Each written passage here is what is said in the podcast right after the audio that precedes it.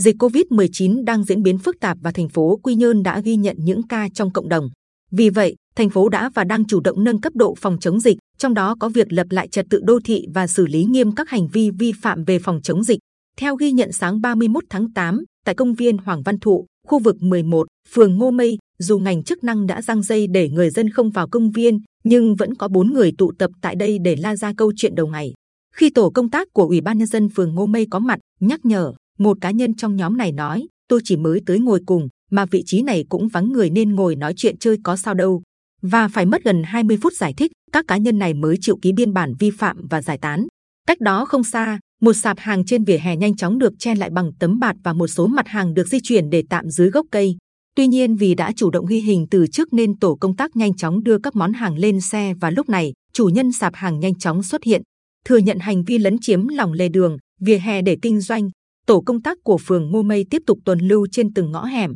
khu phố của phường. Đại úy Trần Hải Yến, phó trưởng công an phường Ngô Mây cho biết chúng tôi chủ động tuyên truyền, nhắc nhở và kiên quyết xử lý những trường hợp vi phạm để tạo thói quen cho người dân chấp hành trong bối cảnh dịch Covid-19 diễn biến phức tạp hiện nay. Do đó, ba buổi mỗi ngày chúng tôi đều tổ chức kiểm tra tại 11 khu phố của phường, trong đó tập trung chủ yếu tại chợ, công viên. Việc này được duy trì thường xuyên chứ không phải chỉ riêng trong đợt cao điểm này. Tương tự, tại chợ xóm Tiêu, phường Quang Trung, hành vi đậu xe máy dưới lòng đường cho tiện để vào chợ mua hàng của nhiều người cũng đã bị tổ công tác của phường Quang Trung xử lý. Một người vi phạm lý giải, tôi chỉ vào mua mấy cốc cà phê rồi đi ngay nên để xe ngay vệ đường cho tiện. Tôi cũng có biết quy định đậu xe dưới lòng đường là vi phạm, nhưng đường này vắng người qua lại và cũng chỉ đậu một lát. Tuy nhiên lực lượng vẫn cương quyết đưa phương tiện về trụ sở để làm việc. Từ ngày 30 tháng 8 đến ngày 5 tháng 9, thành phố Quy Nhơn đồng loạt ra quân lập lại trật tự đô thị, chống lấn chiếm vỉa hè để buôn bán, kinh doanh, kể cả bán hàng rong trên các tuyến đường và xung quanh các chợ,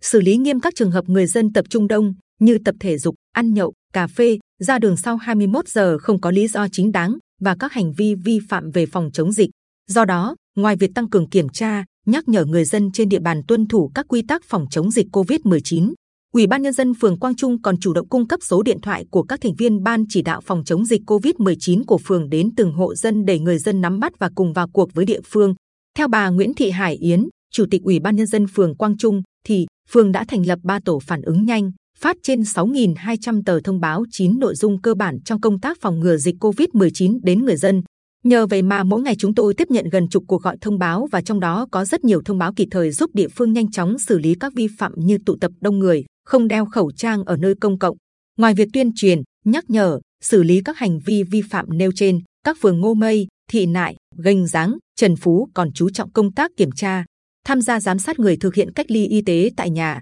Khi phát hiện có người lạ, người từ vùng có dịch về địa phương báo ngay cho cơ quan chức năng. Ông Bùi Văn Sơn, Chủ tịch Ủy ban nhân dân phường Trần Phú cho biết, qua xây dựng các tổ phản ứng nhanh tại mỗi khu dân cư, các vi phạm trong phòng chống dịch được địa phương phát hiện sớm và xử lý ngay. Chúng tôi triển khai công tác này hơn 2 tháng nay rồi và bây giờ tiếp tục củng cố, làm triệt để hơn. Người dân chúng tôi hoàn toàn ủng hộ việc quyết liệt xử lý các vi phạm ở địa phương, bởi nhắc nhở thôi vẫn còn nhiều người cố chấp, nên cần xử lý nghiêm các hành vi vi phạm để gian đe, giáo dục chung. Điều quan trọng nhất chính là mỗi người cần nâng cao ý thức và tự giác chấp hành các quy định để đẩy lùi dịch bệnh. Ông Nguyễn Văn Tùng ở trung cư Simona, phường Ngô Mây bày tỏ.